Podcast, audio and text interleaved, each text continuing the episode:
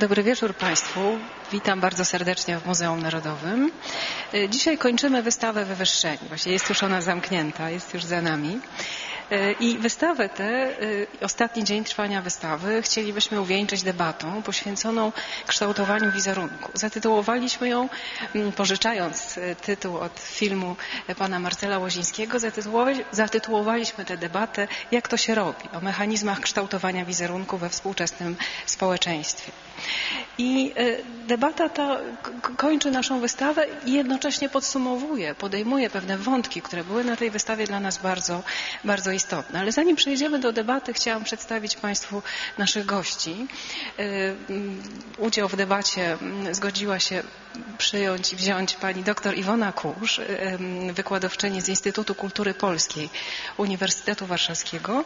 Pani Iwona Kurz jest autorką znakomitej książki Twarze w tłumie pełnego tytułu nie pamiętam, wizerunki bohaterów wyobraźni zbiorowej w kulturze polskiej lat 1955-1969 i ta książka była nominowana do Nagrody Nike w roku, w którym była wydana, w 2005. Naszym gościem jest też pan Marcel Łoziński, reżyser, którego film, fragment filmu pana Marcela Łozińskiego, jak to się robi, pokazujemy na wystawie. Ten film kończy właściwie naszą wystawę w części poświęconej wizerunkom, wizerunkom polityków.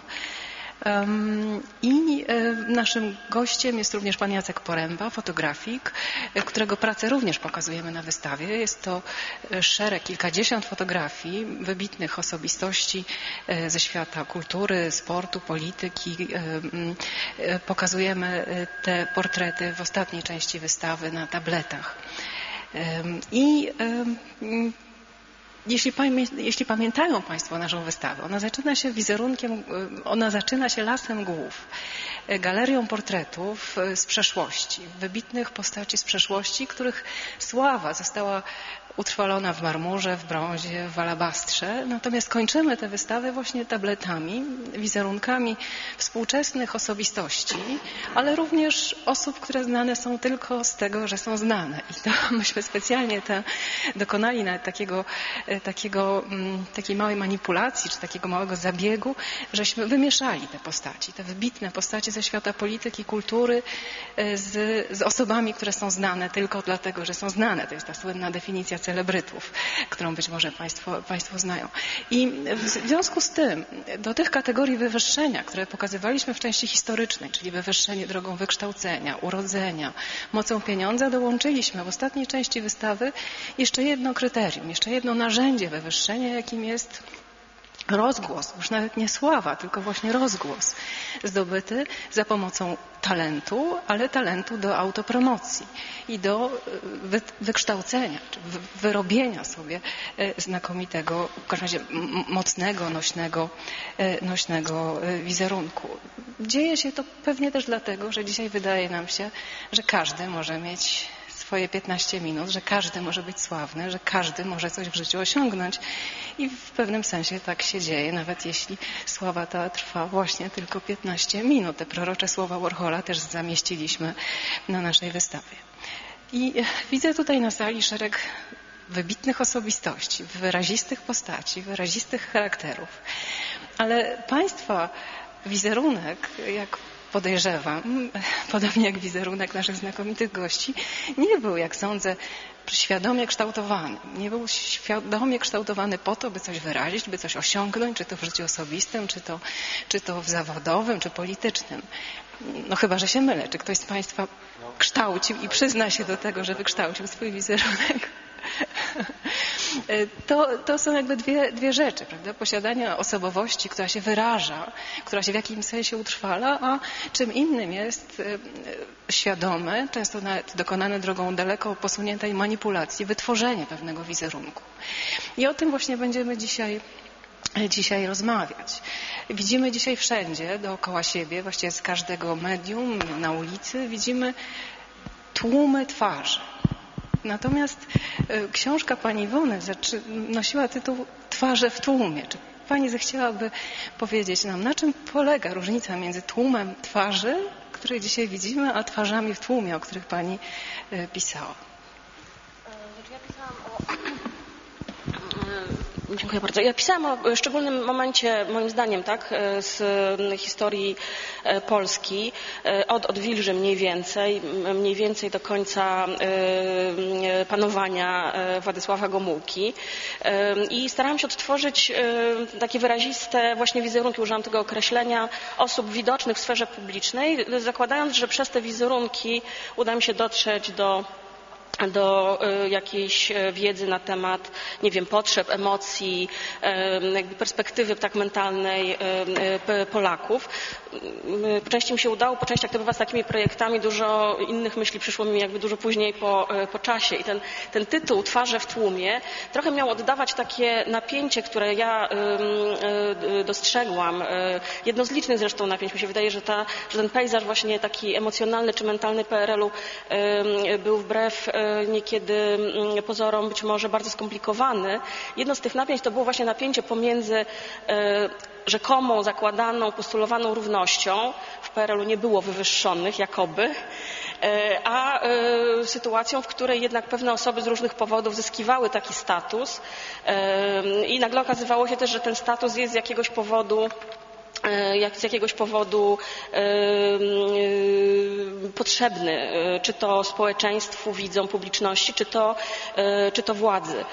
Ten tłum, który, który, który zresztą pojawia się też jakoś na okładce, to było przetworzone zdjęcie ze słynnego wiecu na placu Defilat w październiku 1956 roku, kiedy przez moment prawda, ta władza PRL-owska zyskała dość taką szeroką akceptację społeczną. To się dość szybko oczywiście skończyło rozczarowaniem. E, I e, w tym tłumie próbowałam wychwycić właśnie takie osoby, które moim zdaniem jakoś oddawały no, różne napięcia tej, tej, e, tej epoki. Tutaj bym powiedziała, że to wyróżnienie tych niektórych twarzy też jest oparte na sprzecznościach, bo Moim zdaniem z jednej strony mamy do czynienia z takimi postaciami, które się wyróżniają, ponieważ no, w, jakimś, w jakiejś mierze prawda, naśladują Zachód. To jest w ogóle dość obecne w naszej kulturze, prawda, że wywyższeni stają się ci, o których się mówi, nie wiem, polski James Dean, polska Marilyn Monroe, polski Brad Pitt i prawda, i tak dalej możemy. I, tak, I z jednej strony jest tym właśnie ta tęsknota do tego Brada Pitta, Marilyn Monroe, Jamesa Deana, ale z drugiej strony no polski, to znaczy nie wiadomo, no taki nasz, ale też gorszy, no jest, jest tym y, takie poczucie i, i jakby chęć lepszości, zarazem poczucie gorszości, prawda? Z drugiej strony też niektóre z tych y, postaci, o których pisałam, tutaj przede wszystkim myślę Marek Chłasko i e, Cybulski, Zbigniew Cybulski. E, to były też takie postaci, które jakby w swoim właśnie wizerunku mniej czy bardziej świadomie kształtowanym i też oczywiście zupełnie inaczej obecnym e, w obiegu medialnym, e, że wpisywali się w taki rodzaj misji społecznej, prawda? To znaczy oni chcieli być, nie chcieli być gwiazdorami, tylko uważali, że oni tak będą edukować społeczeństwo, żeby ono lepiej pracowało, żeby było, jak, jak mówił Zbyszek Cybulski, prawda, jestem odpowiedzialny za rzeszowskie i kieleckie. To znaczy uważali, prawda, że taką nieodłączną częścią ich wizerunku jest właśnie taka społeczna odpowiedzialność za to, że się jest osobą rozpoznawalną. Więc y, to są, y, to są jakby takie pierwsze rzeczy, które, które jakby mi, mi y, jakby zwróciło moją uwagę jako pokazujące właśnie pewne sprzeczności tych tej polskiej równości i zarazem jakby jednak tęsknot do tego, żeby być wywyższonych albo mieć w swoim gronie jakichś wywyższonych. A czy Doda jest polską Lady Gagą? E, trochę pewnie tak, to znaczy e, pewnie była tak nazywana, prawdę mówiąc, e, ktoś z Państwa może teraz rzucić w Google, prawda, polska Lady Gaga i czy wyjdzie Doda, czy algorytm googlowski odpowie Doda. Ale tak, oczywiście, to znaczy, jeśli, nie żebym zachęcała, ale gdybyśmy weszli na portal Pudelek, prawda, który wyzłośliwia się, między innymi zajmuje się wyzłośliwianiem na temat właśnie wizerunku rozmaitych polskich gwiazd, to jednym z takich ulubionych jakby tam tematów jest to, kogo tym razem naśladuje Doda, czyją sukienkę tym razem nałożyła Doda, tak? To znaczy zestawienie jakby jej zdjęcia ze zdjęciem jakiejś gwiazdy w takiej samej sukience w bardzo podobnym jakimś rozwiązaniu, takim kostiumowo-scenograficznym i tak dalej, i tak. I z tym, że oczywiście tutaj jest też, no, są różnice. No, ta polskość tutaj to oczywiście jest też kwestia rynku, można powiedzieć, prawda? Znaczy mit, czy jakby gwiazda Lady Gagi ma zasięg globalny, Doda jest lokalnym produktem, naszym własnym i przez nas jakby hołubionym. E, I chyba jest też troszkę inaczej skonstruowana, to znaczy znowuż jeżeli się właśnie użyje takiego narzędzia internetowego e, i próbuje tam szukać jakichś informacji na temat Lady Gagi, to na przykład wychodzi właśnie taka podpowiedź e, Lady Gaga Normal. E, prawda? To znaczy, że można znaczy, znaleźć takie zdjęcia, w których Lady Gaga wygląda inaczej niż Lady Gaga. To znaczy gdzieś tam e, jest bardzo, e, dużo mocniej jest jakby podkreślana różnica pomiędzy tworem scenicznym, pewnym, prawda, takim bytem, kreacją, który ona stworzyła na użytek swoich występów scenicznych, a tym, że to jest jakaś normalna dziewczyna, która skończyła szkoły, tak, ma jakieś dobre świadectwa, zdaje się, muzyczne, jakąś rodzinę i tak dalej, i tak dalej. Natomiast mam wrażenie, że w przypadku nie tylko Dody, tylko w ogóle wielu polskich gwiazd jest dużo bardziej ciągłe, prawda? Jest, e, zawsze jest to przejście właśnie pomiędzy e, Dodą na wysokich różowych obcasach, a Dodą, która się przytula do mamy i mówi, że to jest dla niej najważniejsza, prawda, relacja w życiu. E, to, to gdzieś tutaj jakby inne wartości, mam wrażenie, trochę są w tej, w tej konstrukcji publicznej wygrywane. A czy w ogóle istnieje coś takiego jak, jak celebryta publiczny i prywatny? Czy w ogóle jest takie rozróżnienie? Y, to znaczy, y, y, tutaj oczywiście mamy kłopot, dlatego że dzisiaj, tak, czego na przykład prawie nie było, czy porównując do dzisiejszej sytuacji kompletnie nie było w okresie PRL-u, do opinii publicznej oczywiście przecieka bardzo dużo informacji na temat życia prywatnego, prawda, które jednak kiedyś było jakoś chronione, znaczy, nie wiem, rozwody, dzieci, choroby, czasem nawet kwestia małżeństwa pozostawała takim tematem niekoniecznie podejmowanym niekoniecznie jakby jakoś promowanym czy stanowiącym news. Zresztą w, jakiej prasie tak miałoby się to ukazać, e, e, kto miałby o tym pisać, w, czy w jakich programach miałoby być o tym mówione. Więc natomiast tutaj mówiąc o tym rozróżnieniu na prywatne i publiczne, chodziło mi tylko jakby o pokazanie prawda, granicy pomiędzy taką, takim momentem właśnie bardzo silnej scenicznej kreacji, e, a sytuacją, w której ktoś jest pokazywany w takich sytuacjach codziennych, no nie wiem, idzie na zakupy, prawda, czy właśnie e, jest w jakiejś, w jakiejś, w jakiejś, w jakiejś Natomiast e, oczywiście ryzyko zostania celebrytą wiąże się z tym, czy ktoś będzie wychodził w stanie wskazującym prawda, z klubu, czy będzie sprzątał po swoim psie na trawniku, prawda, czy kupował kefir w sklepie. Wszystko to staje się tematem interesującym dla opinii publicznej. Ale często też jest ustawką. Y, tak, y, bo pozwala w określony sposób przedstawiać siebie na przykład jako osobę, która, nie wiem, kocha koty, dzieci, psy, bywa w miejscach, w których powinna bywać, w zależności od tego, co tam jest, prawda, do wizerunku konieczne albo uważane za konieczne. A kiedy następuje upadek, trzeba szukać pomocy. Nie wiem, czy znają Państwo artykuł z wysoki, z Gazety Świątecznej z zeszłego tygodnia. To wywiad z Michałem Figurskim i jego próba wrócenia, powrotu na, na, na, na, na rynek, powrotu na, na szkło. Y, dosyć skuteczna, Dosyć jeżeli, skuteczna. chyba jeżeli chodzi o y, wzrost nagłej y, rozpoznawalności, popularności Figurskiego. Nie wiem, czy skuteczna, jeżeli chodzi o poprawę jego wizerunku. Tak, tak, tak. Państwo pozwolą, że ja korzystając z tego, że prowadzę tę debatę, przepytam najpierw wszystkich naszych gości, a potem otworzę dyskusję i pozwolę Państwu również rozmawiać, rozmawiać z naszymi gośćmi, ale wykorzystam perfidnie tę moją, moją uprzywilejowaną pozycję i, i chciałam jeszcze zwrócić się do Jacka Poręby, którego, jak wspomniałam już, e, e, pokazujemy kilkadziesiąt portretów e, na wystawie.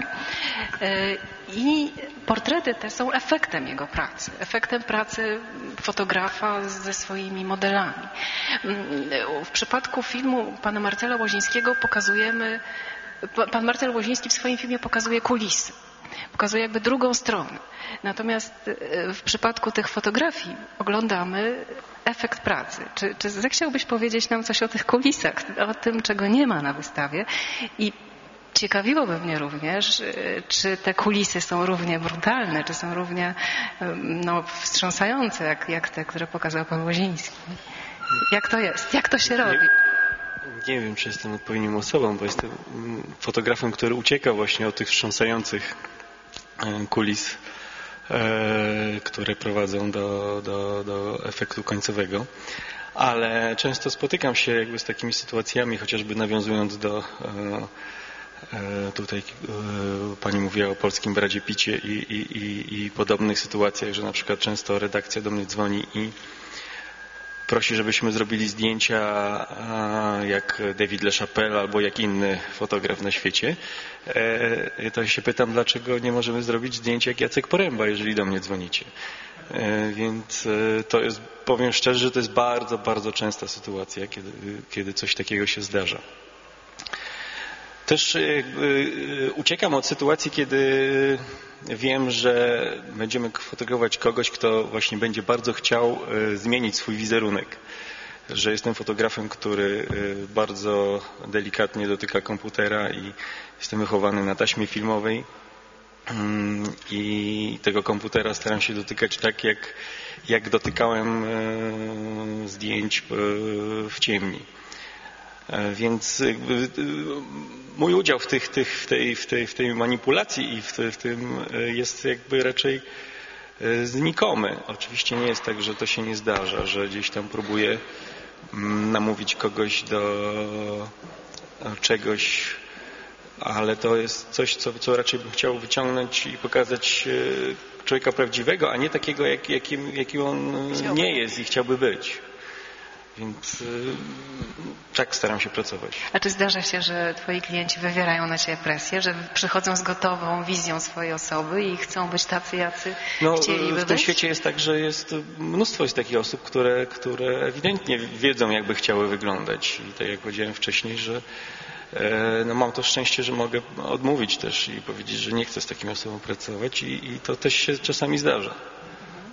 A, a, jak się rodzi taki portret? Z, te, jak się rodzą te portrety, które widzieliśmy? Z rozmów, z poznawania się, czy po prostu z takiej bezpośredniej konfrontacji z obiektywem? różne, dlatego że czasami jakby praca fotografa, jakby teraz, jeszcze szczególnie kiedy e, technika cyfrowa e, się wdarła, jeszcze bardziej przyspieszyła. Często na, na takie rozmowy nie, nie ma czasu, nad czym ja ubolewam. Jak pamiętam lat temu 15, gdzie był taki okres, gdzie bardzo dużo robiłem okładek płyt, E, i kiedy w Polsce nastąpił taki boom wydawniczy, muzyczny, to jakby starałem się, nigdy nie, nie, potrafiłem, trudno mi jest przyjść do kogoś, e, nie znając go, nie, wcześniej jakby nie, nie próbując poznać tej osoby, wyciągnąć aparat e, i zrobić mu portret, bo to będzie rejestracja, to nie będzie portret. Więc staram się jakby poznać tę drugą osobę. Nie zawsze to się udaje ze względu właśnie na tempo. Jakby, mm, prasa jakby nie pozwala na, na, na to właśnie, żeby ten czas był, żeby można było e, tą drugą osobę poznać i, i żeby ten portret był prawdziwy.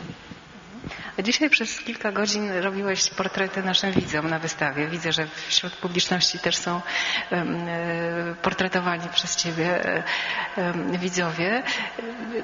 Jaka jest różnica między fotografowaniem osoby, której nie znasz, e, którą, którą, widzisz pierwszy raz, a właśnie celebrytą, czy jakąś postacią znaną z mediów? Znaczy staram się, żeby w sposobie mojego fotografowania nie było różnicy. Dzisiaj było specyficzne e, też fotografowanie, bo robiliśmy zdjęcie jeden do jeden. Nie, nie, nie próbowaliśmy żadnych powtórek.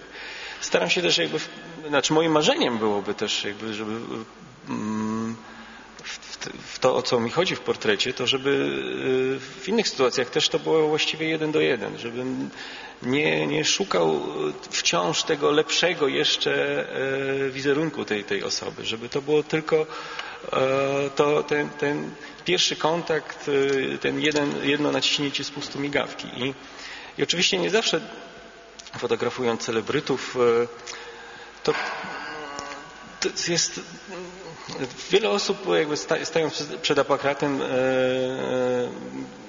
dzisiaj to słyszałem wielokrotnie, że oni nienawidzą się fotografować i, i tego nie lubią, jednak stają przed, przed, przed tym aparatem. Moja, moja rola też jest w tym, żeby wprowadzić taką atmosferę, tutaj tego czasu było mało, ale na sesjach zdarza się odrobinę więcej, e, żeby spowodować, żeby ta, ta druga osoba przestała się bać aparatu i żeby była przed tym obiektywem jak najbardziej naturalna.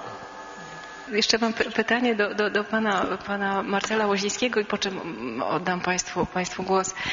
Mm, mam pytanie, które, w które muszę wprowadzić, jeśli Pan pozwoli. Pamiętam Pański film Wizyta. To był film, zdaje się, z 74 czy drugiego czwartego roku, który po dwudziestu paru latach miał swoją kontynuację. Film żeby nie bolało. Wstrząsający zupełnie film, który opowiada dalsze losy Urszuli Flis, bohaterki pierwszej, pierwszego filmu, tego z lat 70. Mm, I dopiero ten drugi film zdradza nam pewne tajemnice, zdradza nam coś, czego pierwszy jakby nie pokazał, do czego pierwszy się nie zbliżył. I pamiętam też Pana słowa w jakimś komentarzu o tym filmie, powiedział Pan, że przez te kilkadziesiąt lat y, coś Pana nurtowało, coś Pana drążyło, że, że tam coś jeszcze jest, że tam jest jeszcze jakaś historia do opowiedzenia, którą opowiedział Pan po dwudziestu paru latach. I teraz mam pytanie do tego filmu. Jak to się robi? Powstało w 2006 roku, więc już 6 lat temu. Czy czy nosi Pan w sobie jakiś zamiar, jakiś niepokój, e, coś, co kazałoby Panu zrobić, dalszy ciąg tego właśnie filmu, losów tych właśnie bohaterów, szczególnie, że jak wiemy, jeden z nich, może nie, nie główny, ale, ale przecież zginął tragiczną śmiercią, to też jest nie, nie, niezwykła historia. Także pytanie jest o to, czy, czy, czy chciałby Pan nakręcić ciąg dalszy tego filmu? E, filmu, jak to się jak robi? To się robi? Nie, w żadnym wypadku. To jedno z najgorszych doświadczeń, znaczy jedno z najgorszych doświadczeń w moim życiu. Ja przeżyłem 3,5 roku kontaktu z człowiekiem, po prostu przychodziłem na zdjęcia z, cały drżący z, z, i z, z, z, po prostu z niechęcią do bohatera. Bardzo trudno robić film z niechęcią do bohatera. Więc na pewno nie. E, natomiast chciałem po prostu powiedzieć, skąd ten film się wziął.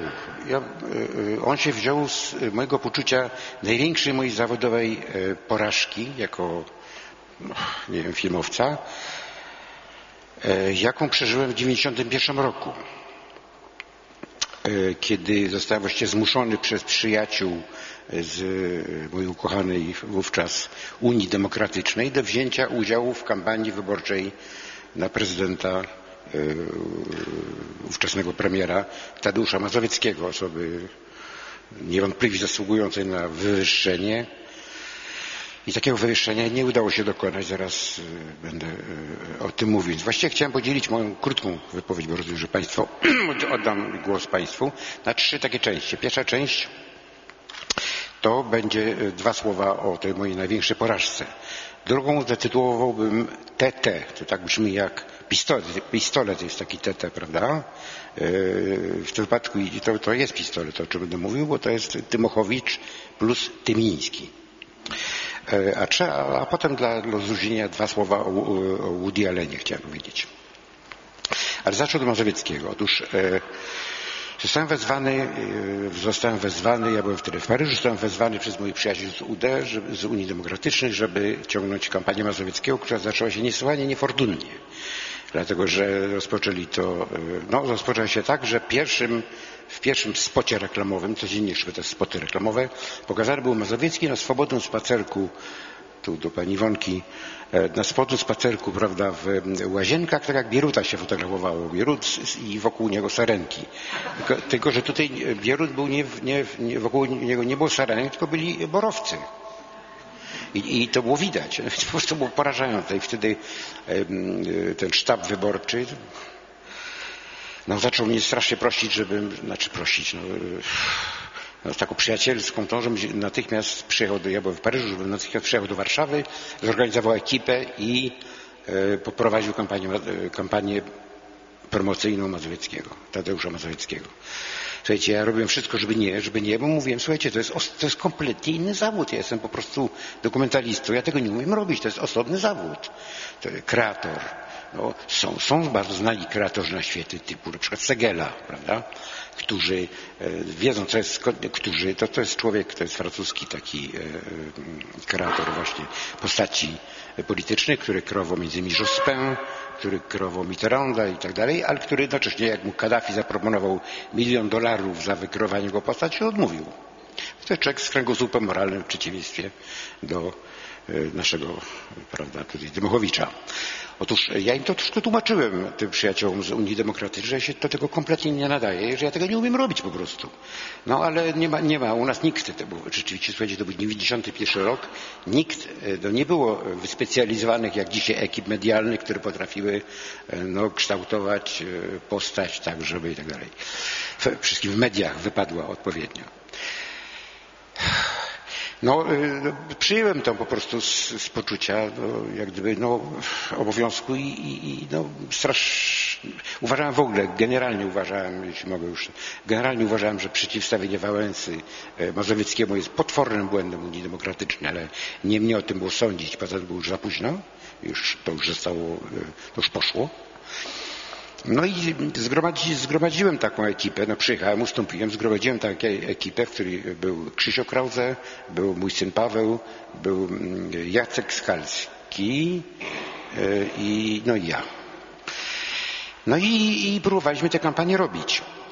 Kampanię podzieliliśmy z grubsza na dwie części. Jedną umieliśmy w gruncie rzeczy robić, bo byliśmy przyzwyczajeni, my, ci filmowcy, niszowcy troszeczkę, do kampanię negatywną tak jak próbowaliśmy w naszych poprzednich filmach w czasach PRL-u, no gdzieś dość tak umieliśmy gdzieś znaleźć słabe punkty i gdzie wyciągnąć, bo na tym nam bardzo zależało. Tak na przykład bardzo nam się pięknie robiło kampanię negatywną przeciwko Wałęsie.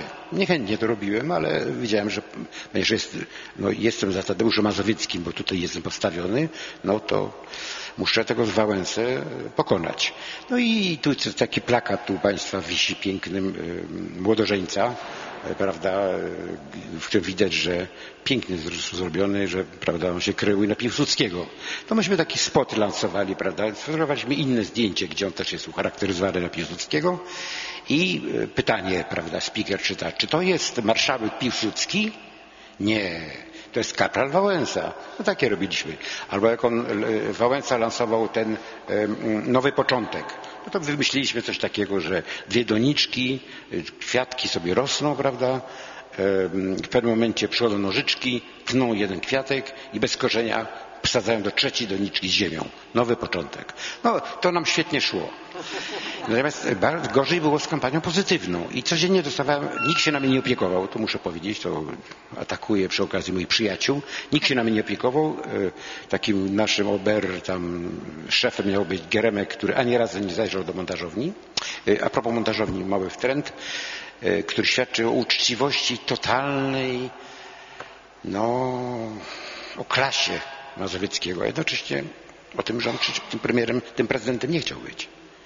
Mianowicie, że myśmy byli jedyną ekipą, która nie miała nic, żadnego zaplecza. Wałęsa miał ze sobą Terleckiego, czyli Telewizję Gdańsk, która od miesiąca już miała przygotowane programy, a myśmy codziennie musieli mi dawać raz pięć minut, raz dwadzieścia minut, raz pięć minut, raz dwadzieścia minut. To jest piekielna robota. No Tymiński, tfu, Tymiński no to prawda, gdzieś tam nie liczyliśmy się z nim, ale on też miał przygotowany materiał, był finansowany jak prawdopodobnie, nigdy nie został dowiedziany, prawdopodobnie przez KGB, bardzo popierany przez krąg Radia Maria i tak dalej. No myśmy byli zupełnie wszystkim czterech amatorów, w obliczu człowieka, który tak, po pierwsze sztab nam nie, nie dał żadnej montażowni, nie mieliśmy w ogóle miejsca pracy, warsztatu nie mieliśmy. No jakbyśmy usiłowali, nie wiem, przerząć deskę, nie mając piły w ręku, tylko palcem próbując to robić.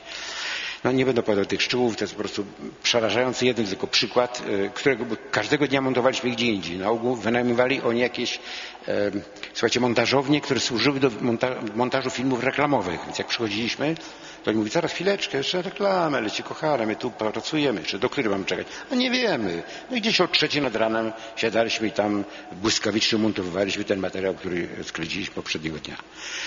Ale taki przykład koronny, który świadczy o tym, o, o jak gdyby, no, totalnej uczciwości, powiedziałbym, o niewykorzystywaniu stanowiska premiera.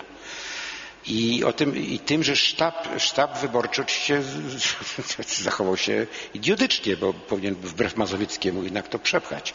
Co? Mianowicie to, że na przykład tego dnia jakiegoś bardzo ważnego dnia, teraz powiem dlaczego bardzo ważnego, czy tu za długo mówię? Nie? E, nie, bo jeszcze nie przyszedłem do Tymuchowicza, ale Tymuchowiczu będzie krótko, bo to jest naprawdę o czym mówić. Mieliśmy montować w telewizji od godziny dziewiątej, a słuchajcie, a na zajutrz o godzinie trzeciej trzeba było zdać do telewizji, tam plombowano te nasze materiały tych wszystkich ekip, tam nie wiem ile tych kandydatów było, on dwunastu czy tam iluś, pamiętam. No i koniec. I teraz przychodzimy do telewizji, no tacy lekko rozwieźli, bo coś nam się udało zrobić, teraz powiem co, po potwornych mękach. No i cieć w telewizji, zaraz kto? Nazwiska, no to mieli legitymację. No, miała być przepustka. No, niczego takiego nie ma, żadnej przepustki nie ma. To Łoziński, Krause, tego... Nie, nie, to jak Krause, tak? Nie, nie ma. Sam Łoziński jeden, drugi, nie, ma. Ale pani wie pan, my przecież tu jesteśmy ekipą, która, która, która yy, no, przychodzimy w gruncie rzeczy od premiera. Panie, no, I miał rację. I krótko mówiąc, nie, wpuści, nie wpuścili nas i teraz ja się znajduję z tym materiałem w domu, nie mam odtwarzacza, bo to by na becie grane było, nie mam odtwarzacza i z różnych powodów muszę ten materiał obejrzeć. Teraz opowiem dlaczego. Bo nie jestem pewien, że on się w ogóle zmontuje. I wydzwaniam przyjaciół moich, którzy mają kamery beta, którzy są korespondentami tam rozmaitych agencji zagranicznych i przyjeżdża do mnie o, o piątej nad ranem, przyjeżdża jeden z przyjaciół, przywozi kamery, a tę kamerę, kamera może służyć jako odtwarzacz. Podłączam do mojego telewizora i oglądam to. No i widzę, że jakoś to tam zmontuję. No ale tak, tak, takie warunki pracy mieliśmy. Teraz o jakim dniu mówię i na tym chyba przestanę mówić o, o, o, o kampanii Tadeusza Mazowieckiego. Mianowicie przez dwa tygodnie e, Wałęsa codziennie gadał i mówił on, on fantastyczny przecież, to jak, e, jak sam on powiedział, jak Ania, Ania Bikont rozmawiała z Wałęsą kilka dni temu i Wałęsa przyznał, że były dwie osoby, dwie postacie, które e, umiały rozmawiać z tłumem. I to był on i Kuroń. Otóż mm, Wałęsa codziennie nadawał, prawda, w tych spotach swoich, no, takie przekonujące, powiedzmy sobie, deklaracje, coraz ostrzejsze, coraz bardziej brutalne, chamskie i tak. Jak myśmy odpowiadali e, tak zwaną kampanią negatywną, to mieliśmy telefon od Michnika, ja miałem telefon od Michnika, który mówił, Marcel, coś ty zgłupiałeś, nie wolno atakować, trzeba zrobić kampanię pozytywną. Ja mówię, wiesz, Adasiu, to mi może powiedz jak. Otóż przez dwa tygodnie Mazowiecki nie byłem w stanie e, sfotografować, czyli zrobić wywiadu z, z Mazowieckim. Po dwóch tygodniach się zgodził, spotkaliśmy się o drugiej w nocy w Urzędzie Rady Ministrów i teraz to wyglądało tak, że on mi powiedział, że on to zamierza do młodzieży, do żołnierzy, tam do, i tak dalej. Ja mówię, świetnie. I tylko mówię, panie Tadeuszu, ja mam tylko taką prośbę do pana, że, że, że wie pan, no kamera, żeby pan patrzył w kamerę, wie pan, dlatego że jak pan patrzy, to są elementarne rzeczy po prostu, no, których uczy i, i, i, i, i Segela i potem uczył Tymuchowicz też, prawda, no, to są już takie nie, nie mające nic wspólnego z moralnością po prostu. Jak pan patrzy, musi pan patrzeć jak w kamerę, bo y, pan patrzy w kamerę, to pan patrzy w oko widza. Kamera jest okiem widza. E, no i prośba do Pana, żeby, e, bo ja zacząłem ten wywiad i widziałem, że on czyta przede wszystkim. Co, no, bardzo go błagałem, żeby nie czytał. Poza tym zakładał i zdejmował okulary. Co dla, no, dla, do, do, montażu filmowego jest przerażające, dlatego że jak muszę skleić jedno zdanie z dwóch zdań, to nie może być e, e, droga młodzieży, życzę sobie, żeby, prawda? No. I prosiłem Panie Tadeuszu, więc straszną prośbę, żeby Pan właśnie nie, nie wkładał nic okularów, albo tak, albo tak, jak Panu jest wygodniej po prostu. I błagam Pana, możemy robić przerwy, ale błagam Pana, niech Pan nie czyta, niech Pan mówi do kamery. Dobrze.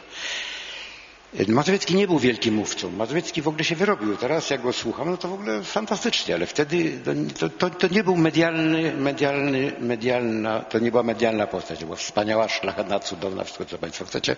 Nie była to medialna postać. I mniej więcej ja no nie będę parodiował, tylko po prostu dokładnie przedstawię, jak to wyglądało. To wyglądało tak.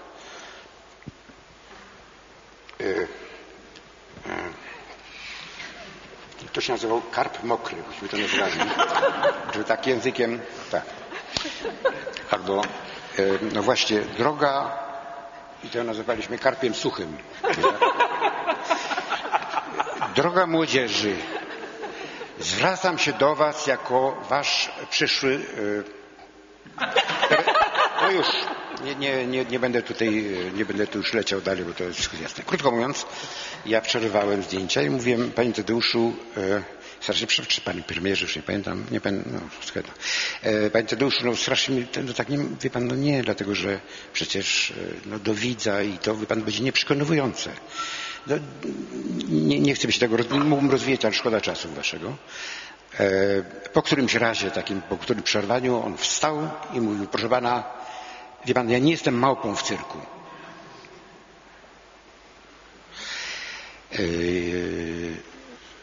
No to ja mówię, panie premierze, czy pan chce być prezydentem, czy nie? Na to on mi spojrzał głęboko w oczy i powiedział, no przecież dobrze pan wie że nie. I mnie pyta, a pan chciał wziąć udział w tej kampanii prezydenckiej? Ja mówię, wie pan, ja się na tym kompletnie nie znam. Nie chciałem, dlatego że ja w ogóle, to nie jest w ogóle mój zawód, ja tego nie umiem robić.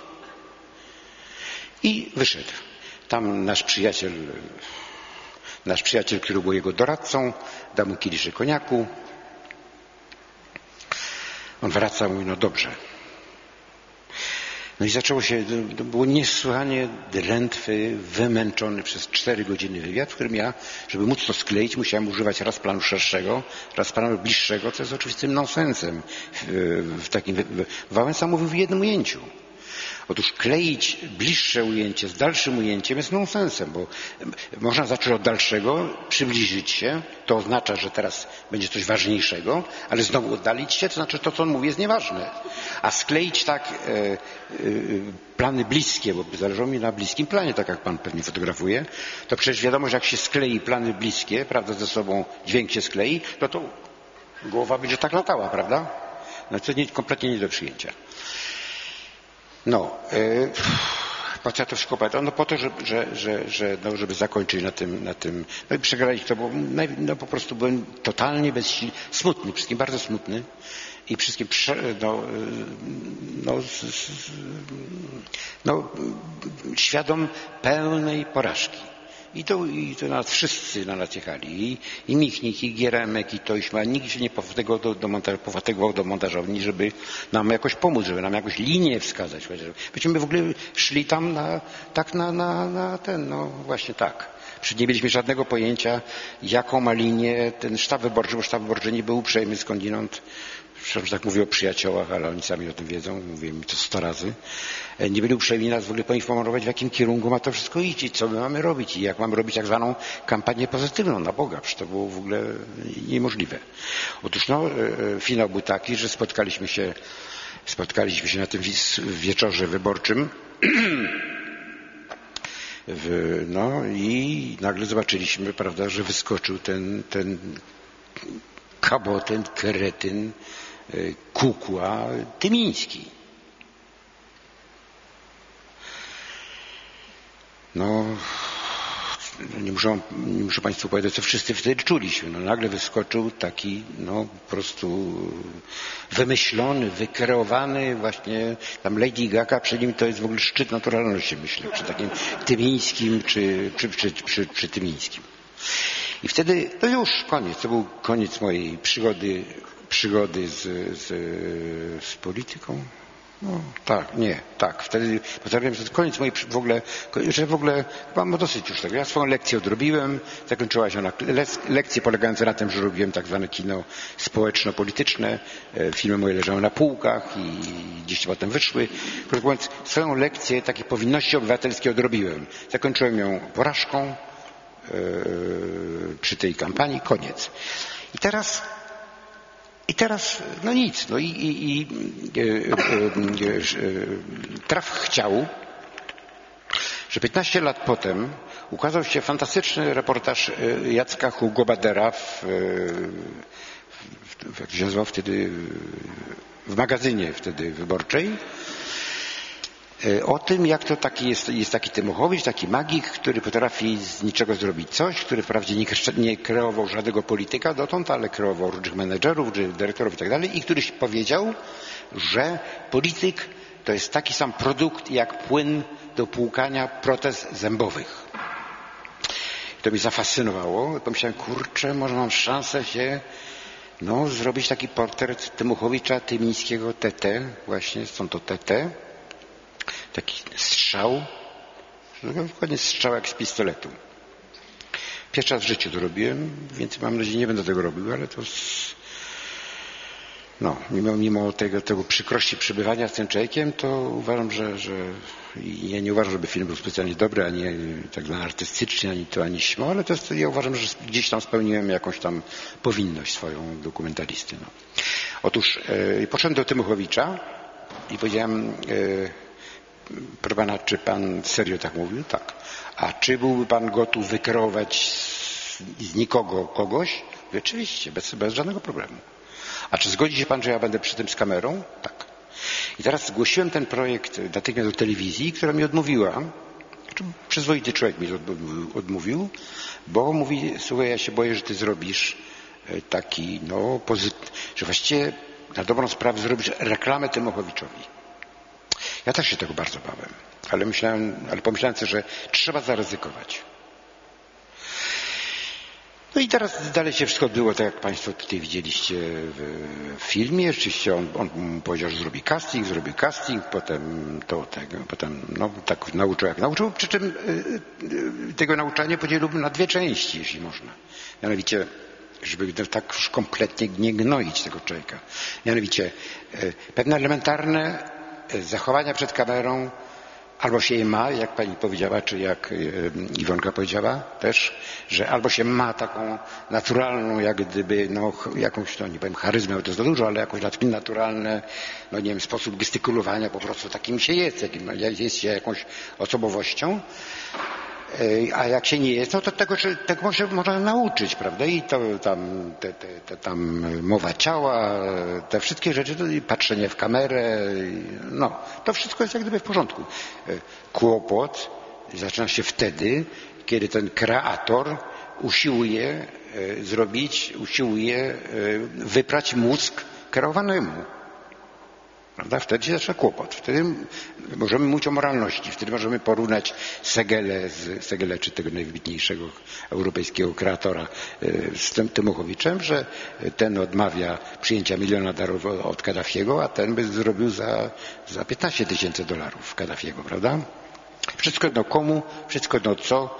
Yy, widzieliście, słyszeliście Państwo w filmie. Społeczeństwo jest głupie, wszystko można mu wmówić i ludziom trzeba mówić to, co chcą słyszeć i tak dalej, tak dalej, tak dalej. Yy, ale muszę powiedzieć, że przychodziłem na te zdjęcia z ogromnym niesmakiem, strasznie, bo to po prostu, no, wybaczcie Państwo, przebywanie z takim człowiekiem, że to nie było, 3,5 roku to trwało, to nie było codziennie, tylko myśmy tak byli umówieni, że on nas on nas, aha, i nie skończyłem jednego wątku. No telewizja nam nie dała pieniędzy, ale udało nam się pieniądze zdobyć z kinematografii, gdzie mi uwierzyli, że no, zrobię wszystko, żeby nie robić e, hagiograficznego portretu Temuchowicza. E, I więc trzy i pół roku przychodziliśmy tylko wtedy, kiedy nas wzywał. Przecież on masę rzeczy robił potajemnie gdzieś tak po ciutku. E, wzywał nas na takie jak gdyby spektakularne akcje. Wtedy tam ta wojna tego Irakczyka przeprowadził i tam całą tą szopkę zrobił, przy, no, zabierał mignął te wszystkie rzeczy, niuanse, które Państwo tam widzieliście, te, te, te, te, kulisy tych, tych obrzydliwych rzeczy, e, korzystania z tych ludzi i no, mniejsza. W każdym razie e, przez, przez, przez właściwie połowę filmu byłem przerażony, bo Myślałem, kurczę, co to będzie, jak się nikt nie zbuntuje.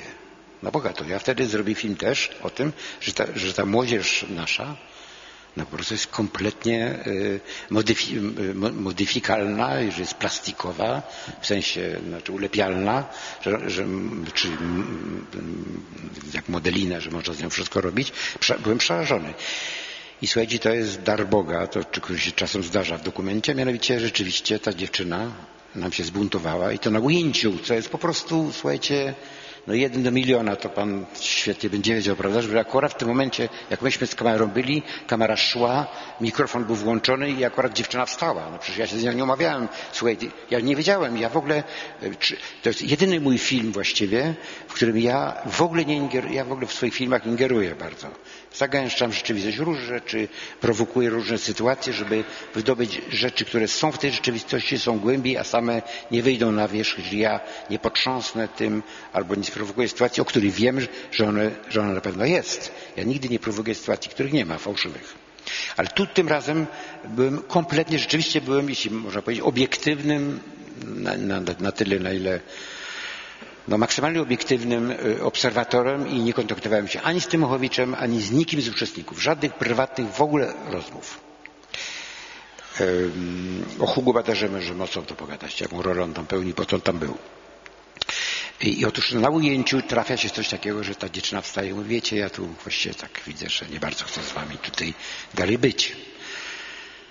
No i to był taki bardzo był najszczęśliwszy y, moment w czasie realizacji całego filmu, no już wiedziałem, że już jest dobrze. Że dalej to właściwie to już tak z, z Jackiem Petryckim, żeśmy z takim dużo większym, już bez tego potwornego ciężaru te zdjęcia ciągnęli, bo wiedzieliśmy, że już jak gdyby przesłanie tego filmu jest jasne, za, za, za, nią poszli dwaj chłopcy.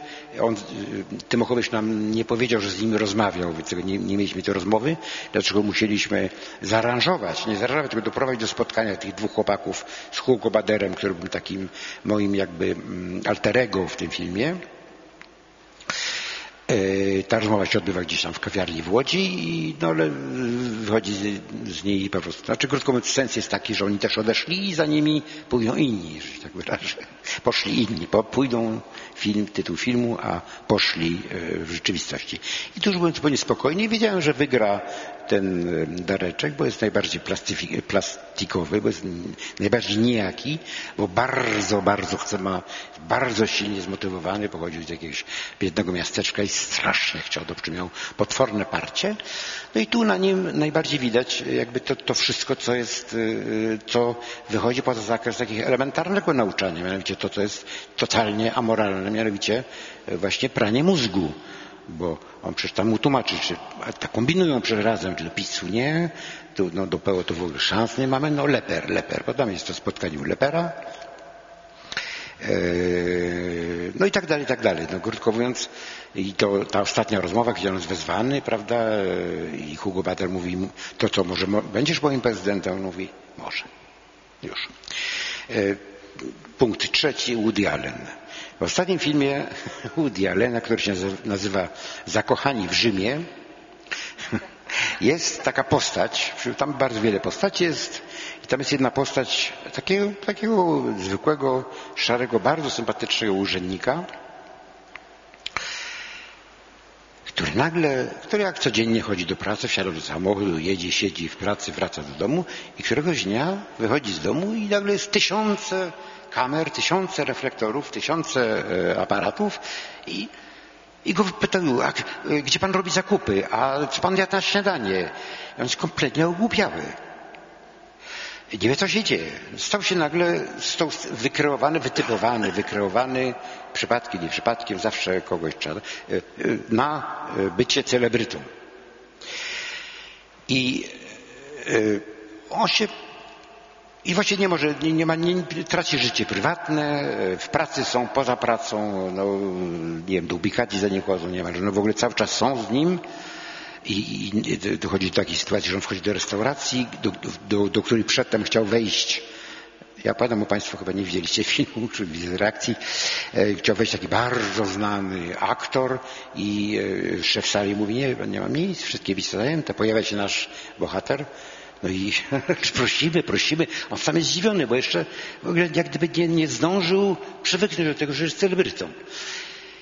I tam pada najważniejsze zdanie w tym, znaczy nie w filmie, ale w każdym razie wokół tej postaci. On pyta, dlaczego ja jestem sławny? Dlaczego ja jestem sławny? Na to, pada, na to taki jego kierowca, mądry bardzo człowiek mówi, dlatego, że pan jest sławny. Tak, to była chyba ta zabawa z tą definicją celebrytyzmu. Tak. No i tyle. No, podjął Pan tyle wątków ciekawych, także myślę, że Państwo już są bardzo chętni do rozmowy z nami i, i zainspirowani, mm, zainspirowani rozmową z naszymi gośćmi. Także zapraszam Państwa serdecznie do, do, do pytań, do dyskusji, do podejmowania jakichś wątków, które chcieliby Państwo, może jeszcze chcieliby Państwo zapytać o coś innego naszych gości niż ja pytałam. Tylko żeby optymistycznie zakończyć tam tą historię, dopowiem ciąg dalszy, mianowicie w pewnym momencie on już taki przyzwyczajony do tego, że są wokół niego kamery, patrzy, nikogo nie ma. Wszyscy biegną do innego i on właściwie tak z ulgą oddycha. Mówi, no, tak, tak, ale potem był Tamten taki wątek, że on zazdrościł, że on nie trochę, czuł się, nie trochę, czuł się tak. ta, i, i tak, i tak, bo jednak no, ten okres y, No miał piękne sekretarki, piękne samochody. No, no. To zresztą w jakimś Ale- sensie była też chyba parodia takiego dokumentalnego filmu Wideokracja o, e, o polityce e, włoskiej wokół Berlusconiego. O słynnych, Tak, oczywiście tak, to, to, to ten było. Zresztą tak, ten słynny tak, tak. wywiad.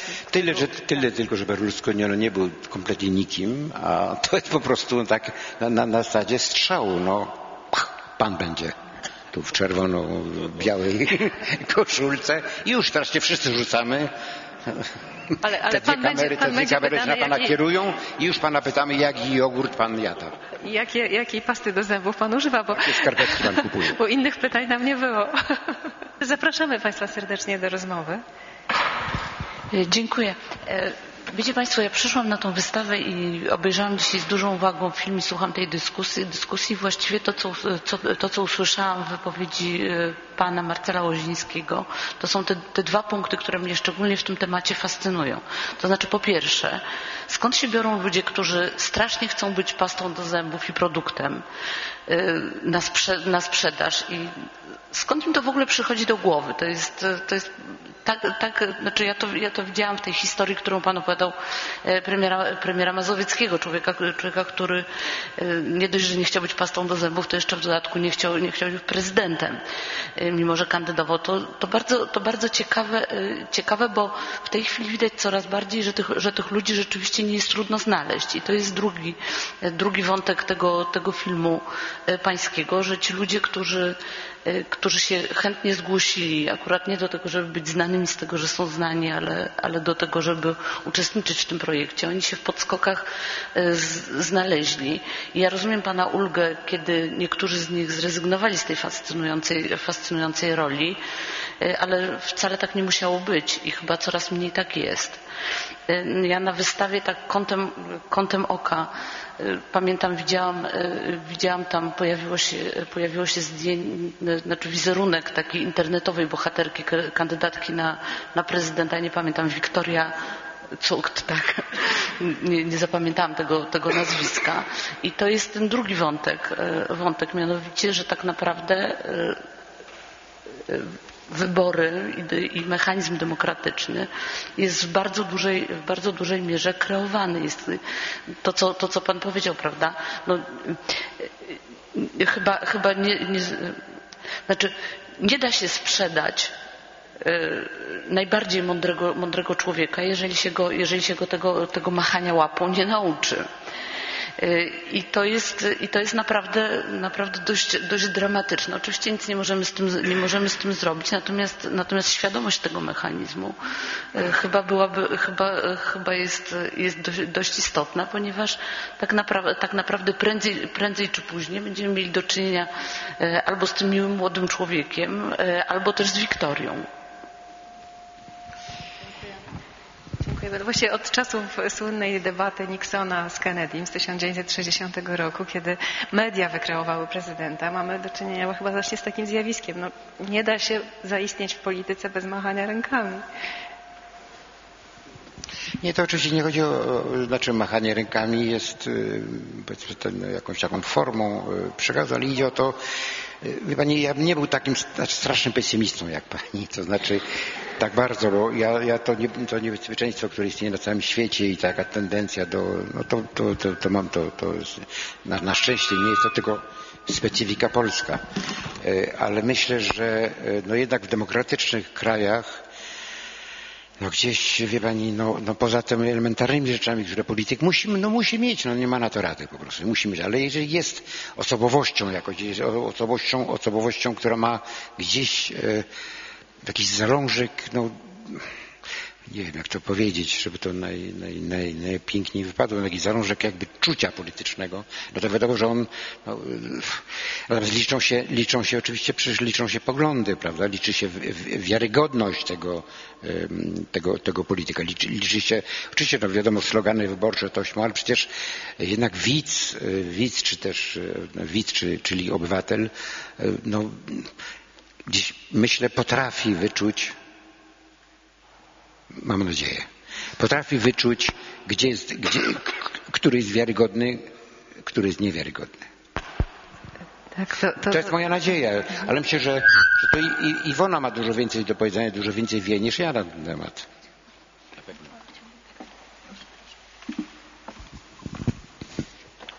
Mm, nie wiem, czy jestem od tego. E, też mi się wydaje, znaczy, że ta diagnoza jest y, pesymistyczna i nawet powiedziałabym już od pierwszych sekwencji tego filmu widzimy, że e, pycha tego kreatora jest e, nieco nadmierna. Jednak on musi dokonać castingu, prawda, do tej roli. To znaczy jednak jest tak, że on te produkty, które będzie mógł wytworzyć, musi wybrać spośród innych, więc to jego zdanie, że z każdego można zrobić gwiazdę, nie jest prawdziwe. Można zadać pytanie, czy zrobiłby gwiazdę z Tadeusza Mazowieckiego. Prawda? Czy jakby tutaj nie natrafiłby jednak na opór pewnego, pewnego rodzaju. No więc właśnie tutaj jakby to mówienie, że każdy jest y, jakby pewnym nadużyciem. Natomiast to drugie pytanie, znaczy dlaczego ludzie się pchają? No, y, bo chcą, chcą być wyjątkowi. Niezależnie od tego, jakby, jak może nam się to wydawać śmieszne, albo jak możemy sądzić, że przecież to nie tędy droga. Mm, tutaj pani zaczęła tę rozmowę od powiedzenia, że pewnie my wszyscy tutaj, jak jesteśmy, w ogóle się nie zajmujemy kreowaniem siebie. Każdy z nas, kto ma na przykład konto na Facebooku, albo niektórzy być może kiedyś w Second Life na przykład, tak? Wszyscy, wszyscy w jakiś sposób kreujemy siebie. Wszyscy z nas, którzy jakby pełnią jakieś role publiczne, nie wiem, są nauczycielami, dziennikarzami występującymi w mediach, które na przykład od jakiegoś czasu prawda, już nie, nie, nie może się ukazać artykuł prasowy bez zdjęcia, e, bo nie wiem, niewiarygodny jest chyba, jak nie widzimy, jak wygląda autor, prawda, i tak dalej, i tak dalej. Więc e, e, wydaje mi się, że to przekonanie, że, że ta powierzchnia jest ważna, jest bardzo istotne, a z drugiej strony właśnie jest też ta potrzeba, no po prostu jakoś pewnie uniwersalna w wyjątkowości i przemiany. Znaczy, tak, tak, bycia kimś rozpoznawalnym, innym niż wszyscy. I paradoks moim zdaniem tych przemian demokratycznych, prawda, które gdzieś tam powiedzmy w XIX-XX wieku przebiegały, polega właśnie na tym, że demokracja obiecuje nam wszystkim, że jesteśmy tacy sami, a zarazem obiecuje, że każdy z nas może stać się kimś specjalnym. E, prawda, że może zostać właśnie, nie wiem, prezydentem, premierem i tak dalej, i tak dalej. I my ciągle e, chcemy być zarazem, e, chcemy być inni, właśnie oryginalni. No, chcemy być oryginalni, w związku z czym patrzymy, jak wyglądają inni oryginalni. I, więc znowuż jakby gdzieś tutaj jest e, e, dużo sprzeczności, natomiast no, e, inny przykład, który można dać, to jest jakby cała masa tych programów rozrywkowych, które są oparte na castingach, prawda? Bardzo dużo teraz programów rozrywkowych opiera się na tym, że ogłaszamy. Szukamy ludzi, którzy stają na głowie, śpiewają, prawda?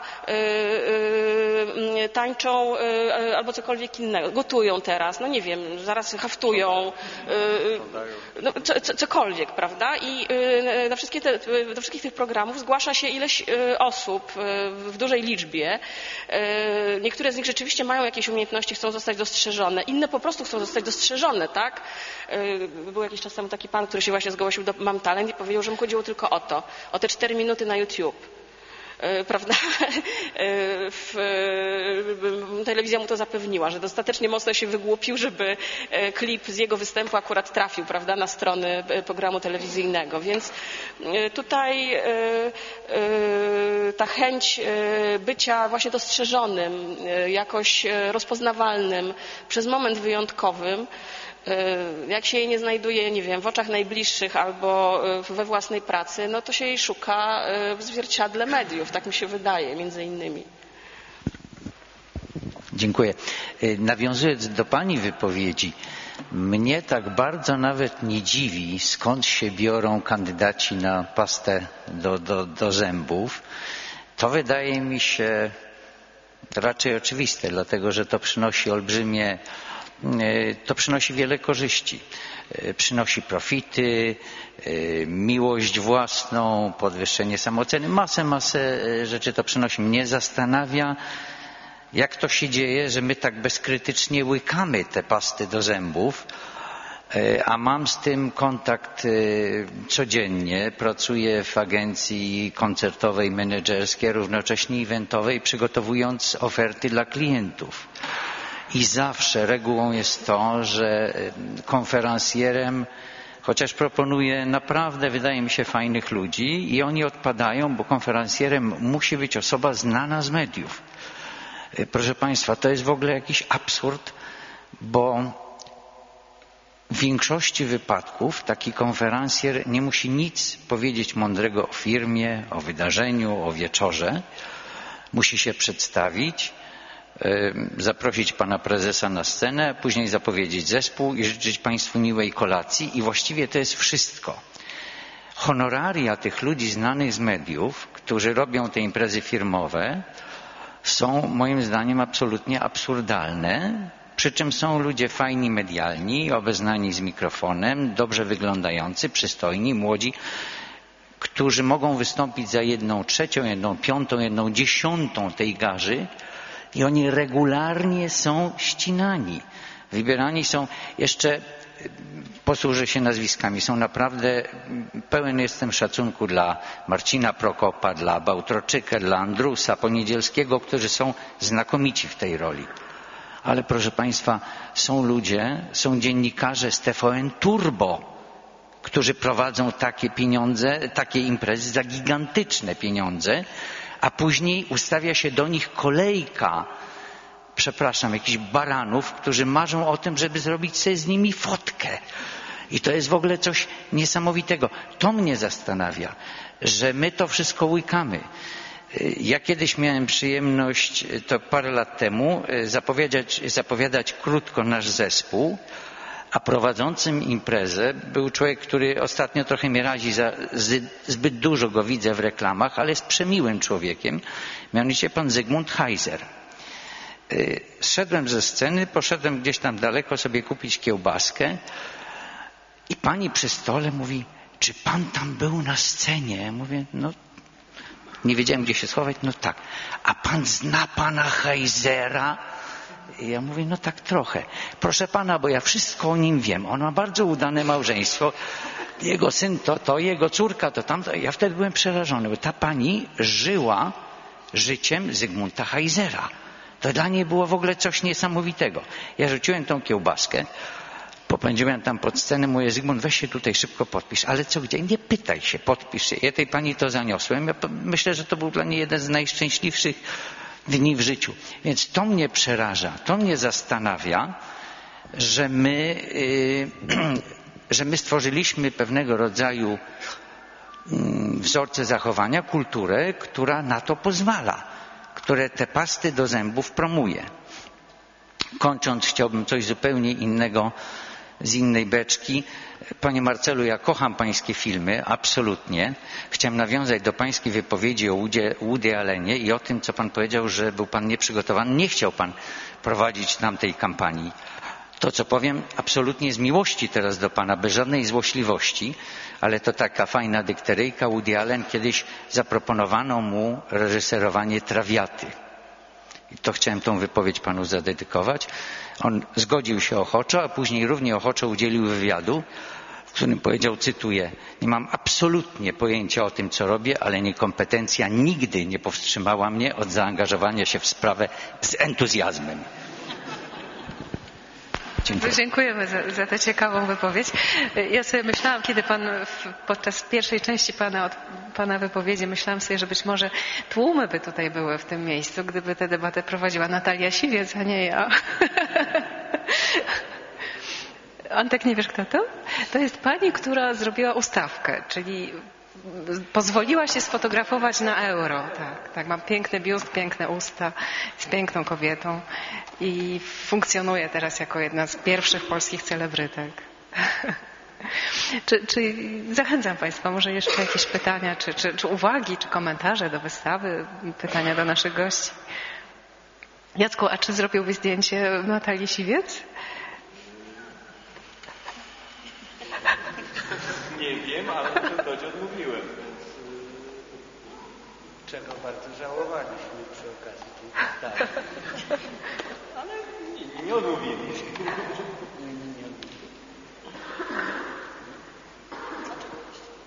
Właśnie, dlaczego odmówiłeś Dodzie? Eee, Bo czuję, że znaczy, ja mam tak, że się kulę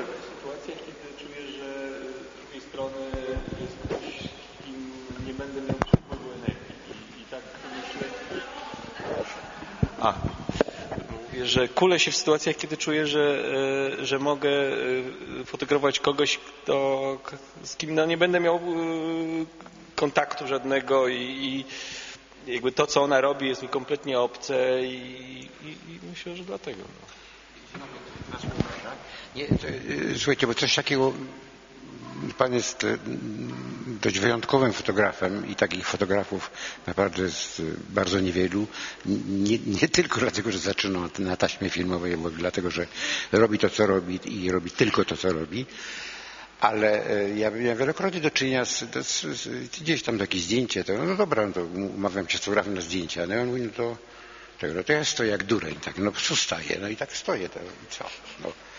No mówi, no pan w lewo, w prawo, no ja mówię, panie, no przecież podstawowa sprawa, nie? Gdybym ja tak mogę bohater, nie, niech pan ze mną najwyżej kontakt słowny, prawda? No niech pan ze mną zacznie gadać, no. Niech pan mnie zapyta, ile mam dzieci, czy mam dzieci, czy lubię psy, czy lubię koty, no, nie, kefiry, czy lubię, no, o cokolwiek, niech pan ze mną rozmawia. No i w ten sposób ja, wie pan, siłą rzeczy będę panu musiał jakoś odpowiadać, jakąś minę pan, jak pan strzela, bo oni teraz strzelają, nie wiem ile, na, na sekundę tych zdjęć idzie, szybciej niż w kamerze filmowej, czy może nie szybciej, ale w każdym razie no to, to, to 25 zdjęć na sekundę, czy 24. No i jakąś tam minę pan chwyci, a nie to, ale o czym mam z panem rozmawiać? Dosłownie, no naprawdę, no. Ja mówię, no, no panie, to ja mogę z panem rozmawiać, dobrze? No bo już czuję, że on musi to zdjęcie wykonać, ja już chcę mieć spokój, bo gdzieś tam pędzę, no to mówię na tam, no i zaczynam z nim gadać, no i on mi zaczyna odpowiadać i tak dalej. No, to, to jest to, o czym ten przepływ energii, energii albo się czuje, albo się nie czuje, albo, a w każdym razie kontakt musi jakiś być. Ale myślę, że jest jej, że, że, o jej, że ze skromności nie powiedział pan pewnej rzeczy. Nie znam pana zdjęcia. Mianowicie, e, ja wiem, że jest potwornie trudno. Ja nie byłem na tej pierwszej części, kiedy pan fotografował ludzi, ale jest coś takiego w, w pana zdjęciach i, i w kimś, kto fotografuje w sposób, no, który po prostu ma talent, no, że no, jest, patrzę i już z grubsza, znaczy, jeśli wie, że ma trzy sekundy na zdjęcie i wie, wie mniej więcej, no nie wiem, ja patrzę na, na, no, no, no, na, na Iwonkę, prawda, i wiem, znaczy z grubsza wiem, Iwonkę znam, ale nie wiem, no, ma się taki jakiś czucie, nie? No, takie, że, że wiadomo, że już nie mówię o poświeceniu, o takim o świetle, bo nie ma czasu na to, no, światło jest takie, jakie jest, no dobra, no, ale z góry, z boku, bliżej, dalej, z tłem, bez tła, jakiś no, detal, ja detali nie lubię, ale no, jest parę możliwości takich. Z tej strony już jest inne światło, z tej strony mimo jest taki światło, jaki jest, ale aparat widzi troszkę inaczej, w zależności od tego, jak się ustawię, prawda? Jak z góry, no to, to ma to charakter taki trochę z dołu to ma charakter taki ironiczno-pompatyczny i tak dalej. No są takie sposoby i pan je świetnie czuje, pan świetnie wie, a ze skromności pan tego nie powiedział.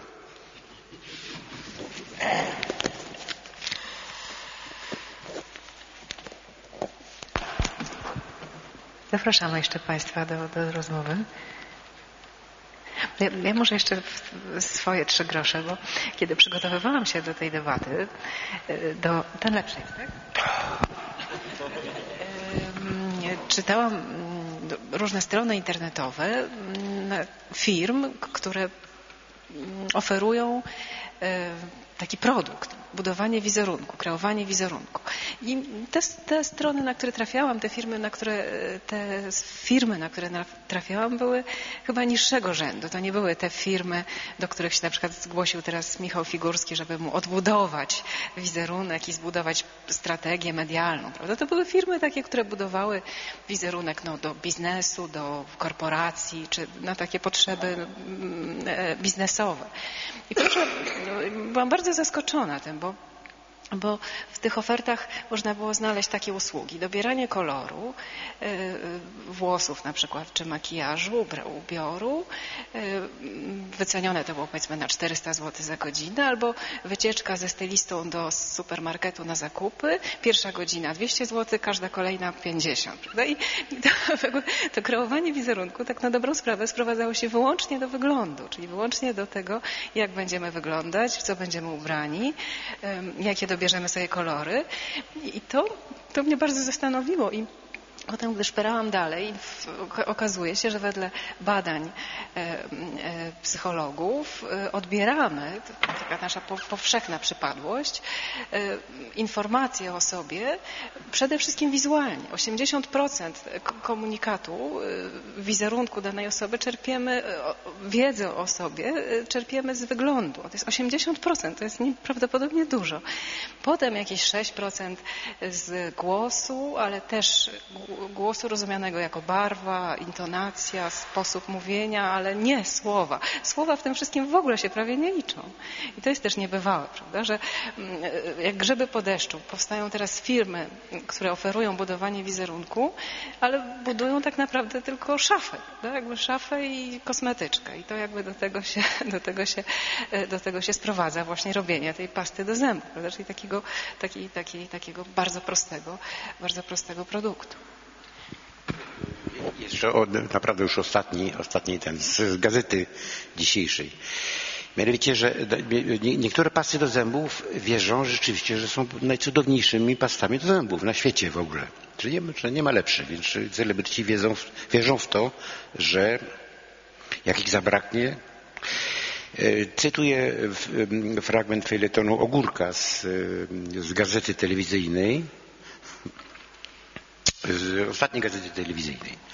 Jeden z celebrytów, który wyszedł z ciężkiej choroby, znaczy rozumiemy, że celebrytów takich właśnie wykorowanych jak u Woody Allena. Jeden z celebrytów, który wyszedł z ciężkiej choroby oświadczył, lekarze o mało mnie nie stracili. Trudno, trudno nie dostrzec w tym, jak pisze Ogórek, sugestii, świat o mało co mnie nie stracił. W zasadzie ofiara współczuje wszystkim, że już mogło jej nie być. Tak, tak, to, to, to znakomita puenta, chyba że ktoś z Państwa jeszcze chciałby, chciałby coś nam powiedzieć. Jeśli nie, to serdecznie dziękuję naszym gościom i Państwu za to, że, chcieliście z nami zakończyć y, wystawę. Jeszcze tylko wspomnę, że to początek naszej pracy. Wystawa Wywyższeni to, to, to część tryptyku, który zakładamy. Mm, Kolejną odsłoną będzie y, wystawa poświęcona poniżonym i, i być może będzie jeszcze wystawa chyba najbardziej utopijna, mianowicie wystawa poświęcona równości. Także wywyższenie, wywyższeni, poniżeni, równi. Tak, zaplanowaliśmy ten tryptyk. Oczywiście nie da się go zrobić w błyskawicznym tempie. Ta praca rozłożona jest na parę lat. Ta druga jest potwornie trudna. Tak, tak, wiemy już coś o, z- z Antonim, już wiemy coś o tym. Marcelo mógłbyś nakręcić film do trzeciej części. Teraz mamy. No, w 2014 chcemy otworzyć wystawę poniżeni. Tamtą na 16. Także zapraszamy Państwa do śledzenia naszego, odsłon naszego tryptyku. Świetnie, to trzymamy za słowo. Tak. To nie wiemy, co Bo równych nie ma. Równych nie ma. Bardzo dziękujemy Państwu za, za... Tak, a proszę, proszę. Co, jeszcze mamy głos, przepraszam. Czy są może jeszcze jakieś e, śmieszne scenki w pozyskiwaniu właśnie e, środków na e, tworzenie filmów? Jakie jest pytanie? Jakie, jakie jest pytanie? Śmieszne historie jakieś w pozyskiwaniu środków na filmy. Nie, wie pan, ja myślę, że, że to jakoś, myślę, że inną okazję znajdziemy, jak będzie mowa, wie pan, o produkcji filmów, o kłopotach, jakie ma reżyser, jakie, ile, ile, e, no powiem panu, e, nie, nie, nie będę żadnych dykteryjek opowiadał, powiem panu tylko tak, że mój syn jest również filmowcem e, i on, to, to pokolenie, dzisiejsze pokolenie, ma dużo gorzej niż, niż ja, kiedy byłem w ich wieku. Dlatego, że ja miałem barierę cenzuralną, w której ja i kilku, kilku moich kolegów, bo, bo nas w, wytwórni filmów dokumentalnych pracowałem, nas było jakieś 50 reżyserów i z tego powiedzmy z tych czterech, pięciu robiły filmy inne. Znaczy takie, które nie szły na ekrany, które szły na półki i e, które i e, paradoksalnie, zresztą paradoksalnie, mimo że mieliśmy film na półkach, następnego dnia mogłem zacząć następny film robić, bo po prostu myśmy tłumaczyli kolejnym e, naszym przełożonym ministrom e, kultury, że opłaca im się mieć film na półkach jakiś, jeden czy dwa rocznie, jak robią tam sto, tak jak trzeba, a już przyjdzie nowa ekipa, to e, zapyta was towarzyszu, ministrze, co macie na nowy okres. A pan wyciągnie nasze filmy i w ten sposób pokaże pan człowiekiem na właściwym miejscu i że można pana nie zdejmować. Można pana zostawić na tym miejscu. Otóż e, e, e, młodzi dzisiaj, dzisiaj nie ma cenzury, dzisiaj można wszystko, dzisiaj kamery są lekkie, tanie i właściwie na dobrą sprawę nie trzeba kończyć żadnych szkół, żeby robić, wtedy był wymóg kończenia szkół, żeby robić filmy. Natomiast bariera, bariera finansowa, jeżeli chce się zrobić rzeczywiście profesjonalny film, który po prostu kosztuje, no, jest naprawdę trudniejsza do obejścia niż bariera finansowa. Mówię tylko finansowa. Mówię o filmie i mówię tylko o filmie dokumentalnym.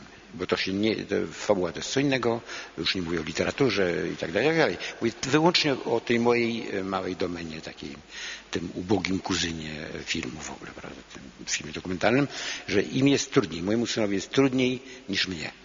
Nie mówię o tym, że, że myśmy mieli dobrze rozpoznaną rzeczywistość tamtejszą, perelowską. No, dzisiejszej rzeczywistości dość trudno zrozumieć i dość trudno nie tylko zrozumieć, ale w dodatku jeszcze ją e, jakoś tam z, nie, nie tylko zanalizować, ale syntetyzować i jeszcze jakąś metaforę z tego wyciągnąć. To naprawdę trudno. Tam było łatwiej, nam było łatwiej.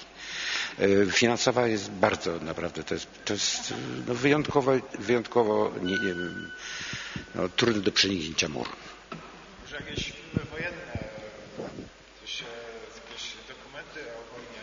Teraz tych wojen dużo jest. Co jakoś jakaś się dzieje? Się- Jeszcze raz Państwu dziękuję, gościom, jak i publiczności. Dziękujemy bardzo.